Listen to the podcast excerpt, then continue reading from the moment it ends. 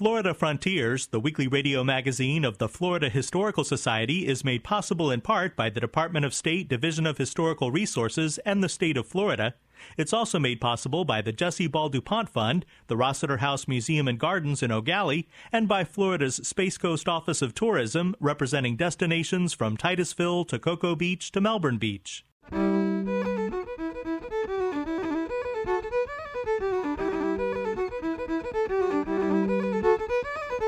This is Florida Frontiers, the weekly radio magazine of the Florida Historical Society, on the web at myfloridahistory.org. I'm Ben Brotemarkle, and coming up on the program, Robert Cassanello and his students at the University of Central Florida create a digital museum with Orlando's historically black Jones High School. I could actually work with Jones High on um, a history exhibit online, a digital history exhibit, and kind of think about the problems, the philosophies, and the theories that might be involved in curating that in an online environment. We'll discuss United States presidents in Florida. There were several presidents who at least visited Florida, and there were several men who had visited Florida or were shaped by the state of Florida long before they even entered the White House. And we'll visit Gram Parsons Derry Down in Winter Haven. All that ahead on Florida Frontiers.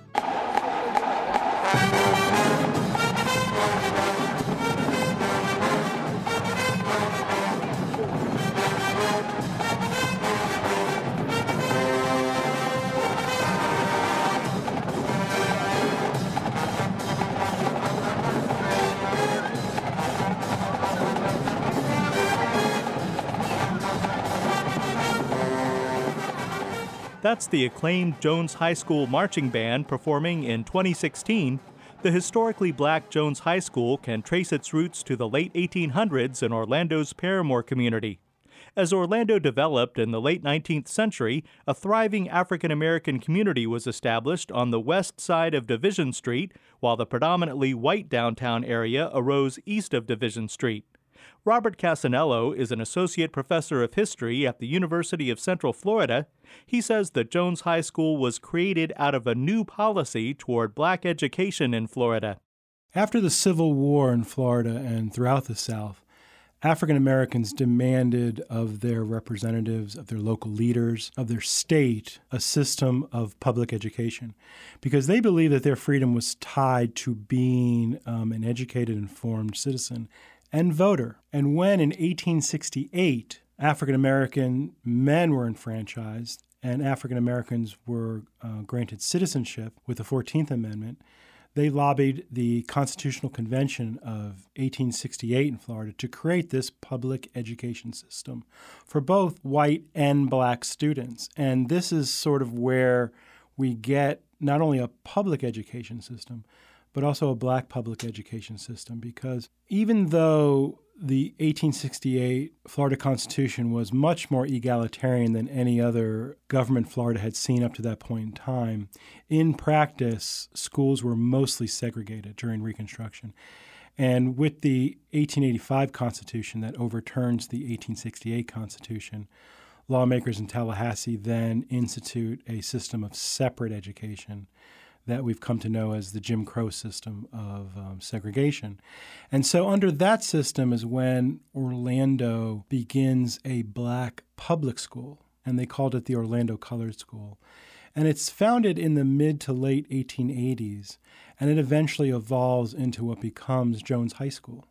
Jones High School began as a colored school for African American students only, but evolved over time with changes in state and federal laws. In the 1880s and 1890s, the Orlando Colored School, of course, was small. It was probably like a, a one room schoolhouse from what we've been able to tell from records. And it would have only been in session for a few months because throughout the South, black schools were always in session shorter than white schools because uh, lawmakers and um, plantation owners wanted to make sure that um, African Americans were free to work the fields or work as labor um, throughout most of the year. So African Americans didn't go to to school the same length of time that white schools did, and also didn't have the same grades. Like an African American education during that time, in the 1880s, 1890s, and even the turn of the century, only went up to maybe sixth grade or eighth grade in the case of um, Jones High.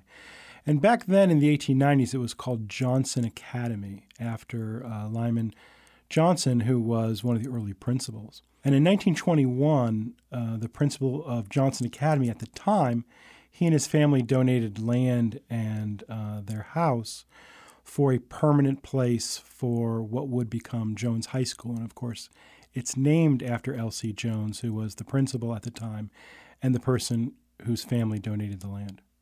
The Jones High School Historical Society operates a museum that until recently was only a physical space.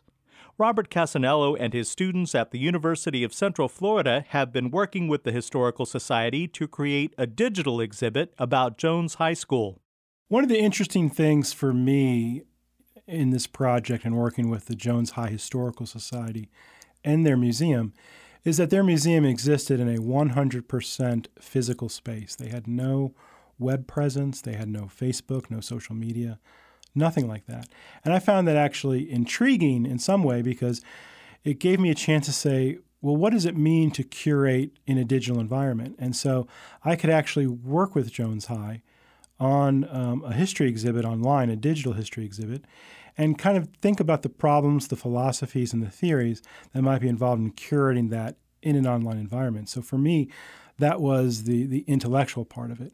Now, there also was a part of it in that uh, the Jones High Historical Society had done tremendous work over the years preserving, recording, documenting, and displaying their own history in ways that I thought you know was superior to what I could do as a professional historian. And so it sort of excited me to take those materials people could see in the museum and find a way that people can engage those very same materials online.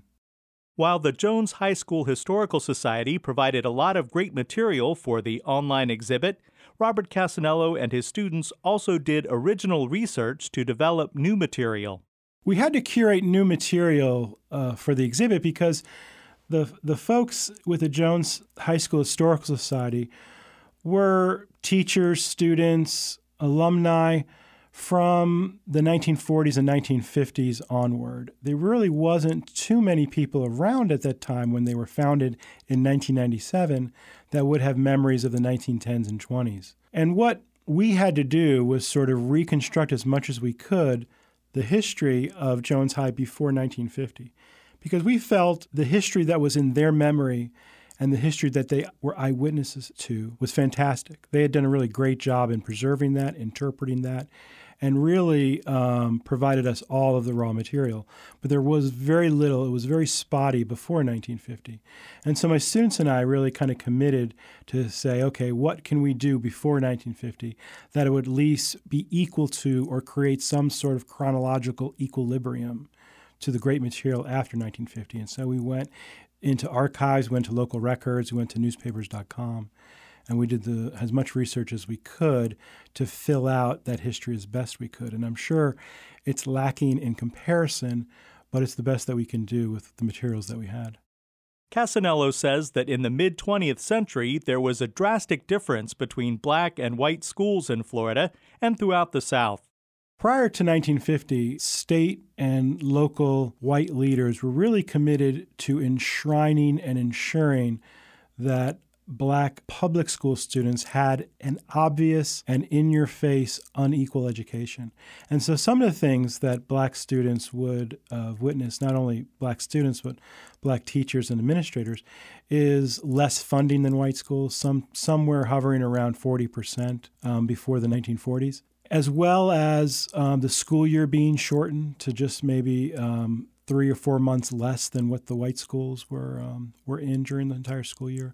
African Americans, mathematics, algebra, things like this, they just didn't want black students learning before the 1940s because they felt African Americans were only capable of getting manual jobs and they weren't going to need these kinds of skills. And so these opportunities weren't afforded to them.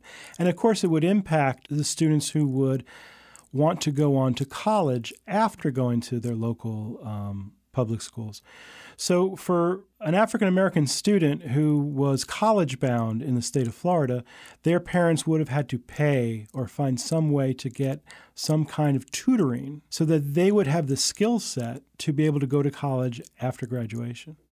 Despite the neglect and institutional undermining of black schools by the state of Florida, Jones High School thrived and became a central part of the African American community in Orlando. We have to keep in mind that even though local white education leaders were demanding and expecting that black schools would teach uh, agricultural, industrial, or domestic arts education, that doesn't mean that they did. And there is evidence now, people have uncovered the fact that what public schools and even black colleges and universities did was secretly teach mathematics, secretly teach Latin, secretly teach literature out of the eyes of white education leaders. So these things were being done, and, and African American parents and teachers, administrators knew the value of these things. It created such an atmosphere that a school like Jones High School became this nucleus or center of the African American community in Orlando. So during the daytime, African American students would come and they would learn these subjects. And in the evening and on the weekends, Jones High would be this hub of the community, and they would um, organize parades, they would organize speakers coming through, they would organize entertainment, a lot of musical acts. And this is like before the Chitlin circuit that so many people hear about in Orlando. And, you know, before that was really kind of um, set, in the 1910s um, and 20s, there were vaudeville, African American vaudeville acts and musicians and singers that would come through, and they would perform at the Jones High School Auditorium. In 1954, the Brown versus Board of Education Supreme Court decision called for the desegregation of public schools with all deliberate speed. For Orlando, that meant the early 1970s. While attempts were made to integrate Jones High School, today it remains predominantly African American. I don't think desegregation had a positive impact on Jones High. And you know, we could we could sit here and and acknowledge the problem of racial segregation, and it was a real problem. But Jones High today is is just as segregated, if not more segregated, than it was in the 1940s and 1950s. In fact, it's more segregated if you think of the student population coming from all, not only from a similar racial and ethnic background, but also from a similar socioeconomic background. Robert Cassanello's work with the Jones High School Historical Society began with a documentary film called Marching Forward about the legendary Jones High School Marching Band. I teach a historical documentary course with a film professor at the University of Central Florida named Lisa Mills. And her and I have collaborated altogether on four films. And this last film we've collaborated with a group of students is Marching Forward. And it's about the 1964 Jones High School band who went to the New York City World's Fair to represent the city of Orlando, which was sort of unprecedented in 1964. And it's sort of interesting because when we were started work on pre-production on this fourth film, we really didn't have a topic. We had the desire to do something on Orlando and had the desire to do something on African Americans in Orlando, but we really did not have a topic. And it wasn't until I heard people talk about this that I went back to Lisa and I said, Lisa, there's something in this 1964 World's Fair thing that we really need to explore. And that became the impetus for the project. And the way it, we went from the film to this digital exhibit and website with the Historical Society was because the Historical Society was working with us to get interviews of alumni, to get materials to use, photos, to interview Chief Wilson, who's the central character of the film. And they had said to us, We hope that this doesn't end with the film. We hope you're able to contribute more. And I was in the position that I knew in a year I'd be teaching these series of classes on history museums and museum studies. And I said, well, I'll have these students and they'll need to work in a museum. And there's this Jones High Museum and they have nothing on the internet. And I thought all of this just makes sense to me. So, over the course of a year with a series of classes, I kind of funneled my students to work with them to work on the website and produce this um, online digital exhibit for them that promotes their history and so it, it really was kind of both these projects working uh, side by side that created this space for us to kind of create this digital exhibit. Robert Cassanello is an associate professor of history at the University of Central Florida and a longtime contributor to this program. To see the digital exhibit we've been discussing, go to joneshighschoolhistoricalsociety.org.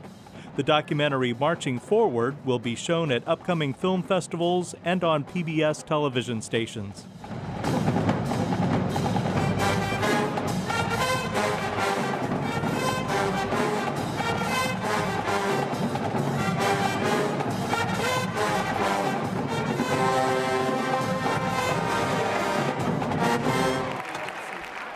This is Florida Frontiers, the weekly radio magazine of the Florida Historical Society. I'm Ben Brotemarkle.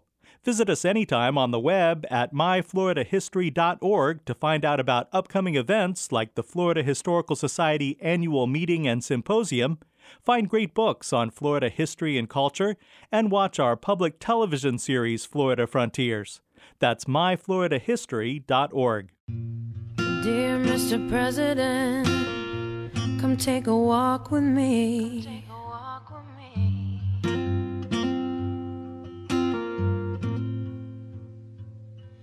Let's pretend we're just two people and you're not better than me. I'd like to ask you some questions if we can speak honestly. Joining us now is Ben DiBiase, Director of Educational Resources for the Florida Historical Society and archivist at the Library of Florida History in Cocoa. Ben, the current occupant of the White House, spends much of his time in Florida. Many other U.S. presidents have spent a lot of time here as well. Yeah, that's right, Ben. Even going back into the 19th century, there were several presidents who at least visited Florida, and there were several men who had visited Florida or were shaped by the state of Florida long before they even entered the White House, going all the way back to Andrew Jackson. In fact, Andrew Jackson was the first provisional, and technically he was a transitional uh, military governor of Florida when the Spanish handed over Florida to the U.S. in 1821. He briefly served here for a few months, left Florida, and I don't think ever came back. But he uh, was involved early on with the First Seminole War, invaded West Florida, occupied Pensacola, 1817, 1818, and then moving forward about a decade later during the Second Seminole War, Zachary Taylor, who was a military general, spent quite a bit of time here in Florida. In fact, in 1837, 1838, he became commander of all troops in Florida during the Second Seminole War. He went on to enter the White House less than a decade later. And then moving forward after the Civil War in 1883, Chester Arthur uh, was the first sitting president to actually visit Florida. It was an official visit. There were a few meetings, but very little kind of official business done in Florida. He wasn't acting, you know, as president. It was really kind of a, a figurehead tour. He came through the state. But Arthur was an avid fisherman, and he wanted to visit Central Florida, and he fished in uh, what is now Disney property on uh, Reedy Creek. He was fishing in Reedy Creek in 1883. Later in 1888, Grover Cleveland spent some time in Central Florida, visited St. Augustine, and, and traveled actually on a, on a private yacht uh, along the intercoastal waterway system down through uh, east central Florida. Spent quite a bit of time here. He was also involved in some outdoor activities. And then in 1898, during the Spanish American War, the person who would become soon become president, uh, Teddy Roosevelt, was here with his Rough Riders. Spent time in Tampa and then disembarked for Cuba uh, from Tampa. So he came through Florida, and, and that kind of brought us into the 20th century. Now, the president who might have spent the most time in Florida actually working is Harry S. Truman. He spent so much time in Key West that his residence there is called the Little White House. Yeah, that's right. The uh, the Truman Little White House. If you visit it today, it's difficult to imagine that a, a sitting U.S. president was here. It's um, kind of looks like just a, a regular, you know, two story home, and even the, the furniture inside is not that terribly elaborate or decorated. But but you're right. Truman did a lot of actual official work here. He spent many many days here working at a very small desk, sending correspondence all over the world, dealing with international issues and national crises and things like that. But as you said, he was one of the few presidents who really did serious work here in Florida. A lot of presidents prior to that time period sort of used the state as a vacation point or, or really getting into the 20th century as a campaign stop. Now, remember, as uh, Florida's population began to grow in the 20th century, their electoral significance began to grow as well. So, presidents who were uh, seeking reelection or, or initial election, they had to start visiting this kind of up and coming state into the 20th century. And this became clear in the 1920s. After the end of the First World War, we had kind of a, a wave of migration to the state. Presidents like Harding and, and uh, Calvin Coolidge were, were here. In fact, Coolidge visited Bok Tower, dedicated Bok Tower in 1929 1949. And we're actually looking at a document. This is a brochure from the dedication ceremony that here lists uh, President and Mrs. Coolidge visiting Bok Tower in Central Florida to uh, to dedicate that monument. And Harding was here in the early 1920s, but he was here really more on kind of a pleasure cruise. This is uh, shortly after he uh, won the election. He kind of came to Florida on a victory tour. But we're also looking at here. I grabbed a few photographs from the collection. This is from a private scrapbook from a family that lived in East Central Florida in Titusville, and these photos were taken in 1936 when FDR actually visited Florida. Now, he was traveling on, again, kind of a, a ceremonial tour. He visited Orlando. But this illustrates uh, what it meant for the population of Florida, especially the rural population of Florida, who came out to visit a, a sitting U.S. president. This is 1936. You can see it's a little bit difficult, but it was taken from, you know, from the crowd, probably a small camera. And this is right in the middle of the Depression. People came out, they put on their Sunday best, and they came to see a president, this this magnanimous figure. They, they wanted to visit these folks and kind of see them live in person. So this is a great example of how these visits really affected kind of the poor, the middle, and, and the poorer classes of Florida who were you know living along the dirt, dusty dirt roads of Florida. And here comes a sitting U.S. president from Washington D.C., kind of a tangible evidence, at least, of the federal government here in your backyard. Now, Richard Nixon, John F. Kennedy, and George Bush Sr. all had residences in Florida. And although many presidents have spent a lot of time in Florida, we've never had a president from Florida, right? Yeah, that's right, Ben. In fact, the closest that a Floridian has gotten to the White House was a gentleman named Alan Boyd, Alan S. Boyd, and he was the first Secretary of Transportation under Lyndon Johnson in, uh, in the 1960s. And that's the highest cabinet position that a native born Floridian has uh, attained up to this point. But you never know. Florida is now one of the largest states in the Union. There are a lot of young, up and coming politicians, a lot of politicians who have uh, certainly uh, ran for office who were uh, from Florida. and, we never know what the what the future might hold. That's right. Thanks, Ben. Sure, thank you. Ben DiBiase is Director of Educational Resources for the Florida Historical Society and archivist at the Library of Florida History in Cocoa. If you'd like to see some of the items we've been discussing, check out our web extras at myfloridahistory.org. Dear Mr. President, you'd never take a walk with me.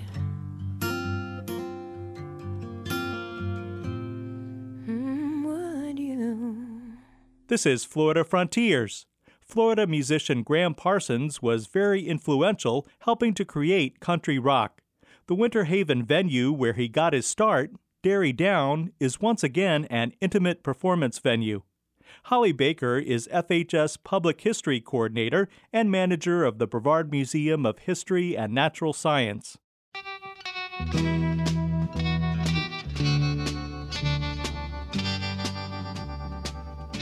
We've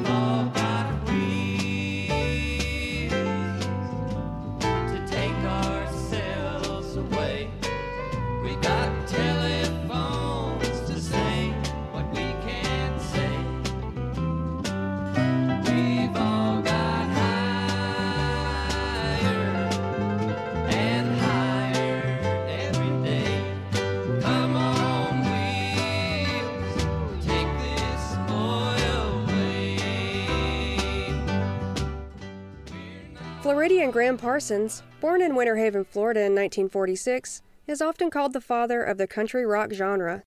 Parsons died young, at the age of 26, but more than 40 years after his death, he continues to influence popular music. Bob Kealing, author of Calling Me Home, Gram Parsons and the Roots of Country Rock, talked with me about the musical legacy of Gram Parsons. Gram, you know, he revered people like Merle Haggard and George Jones. He was evangelical about country music. And I think people use the wrong measuring stick to look at his legacy, and that is commercial success. He just didn't have much. But it was like he threw that pebble in the pond, and the ripples have been so rich and rewarding. And I think that's one of the enduring things about Gram's career is it's unfinished. And people feel this need to help spread the gospel of Gram because he didn't get a chance to do it himself. He was just getting started people know that he was the guy that paved the way, and he's the guy that took out the long machete and cut through the wilderness of music and forged that path. Gram Parsons' legacy lives on through the historic Derry Down Music Venue in Winter Haven, Florida. The Derry Down was established in 1964 by Gram Parsons and his stepfather Bob Parsons. The building originally served as a performance venue for Gram Parsons and his band the Shilohs, along with other young Polk County musicians like Bobby Braddock, Jim Carlton, and Jim Stafford. The significance of the Derry Down was largely forgotten until Bob Kealing's 2012 book about Gram Parsons revived memories about the building and its role in the local folk and rock music scene. While researching for his book, Bob Kealing noticed that the Derry Down building, located in downtown Winter Haven, was abandoned and in danger of demolition. Bob Kealing. Back when I was researching this book, I, I had heard about this place and uh, I was invited to present my book at the library, which is just up the street in 2013. And here I am beating the drum, saying you should save this place, and you know this is a direct lineage to Gram. And I'll be damned if the town didn't get together and do just that. And the company that owned this building, the 610 company down in Winter Haven, the president of the company told me that he was flying on an airplane, reading the book, read the address of this place, and goes, "Oh my God, we own this building." Donated it. Everybody got together in kind contributions, and now it is an historic listening room where Gram's burrito brother, Chris Hillman, Jim Lauderdale, you know, we, we've had a roster of wonderfully influential artists play this special, beautiful, spiritual little place in honor of Gram. And can I dare say, this is the legacy that the true fans want to see about the music. This is coming back home to his Southern legacy. Thanks to the efforts of Bob Kealing, Main Street Winter Haven Inc., and others in the Winter Haven community, Gram Parsons Derry Down has been restored, and the building once again serves as a venue and listening room, as it was originally intended. Gram Parsons Derry Down received a historic marker from the Florida Department of Historic Resources in 2015. To learn more about Gram Parsons Derry Down in Winter Haven, Florida, visit www.gpderrydown.com. That's G P D E R R Y D O W N dot com. For Florida Frontiers, I'm Holly Baker, Public History Coordinator for the Florida Historical Society and manager of the Brevard Museum of History and Natural Science in Cocoa. You've been listening to Florida Frontiers, the weekly radio magazine of the Florida Historical Society. Please join us right here again next week and visit us anytime on the web at myfloridahistory.org. Production assistance for Florida Frontiers comes from Ben DiBiase and Holly Baker. Our web extras are produced by Jerry Klein. The program is edited by John White. Have a great week.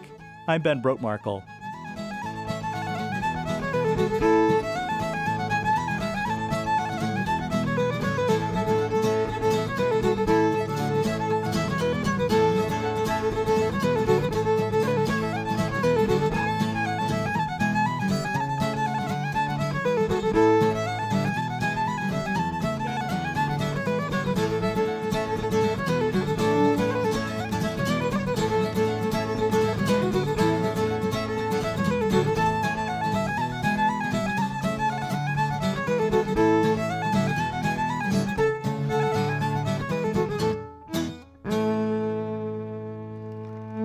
Florida Frontiers, the weekly radio magazine of the Florida Historical Society, is made possible in part by the Department of State Division of Historical Resources and the state of Florida.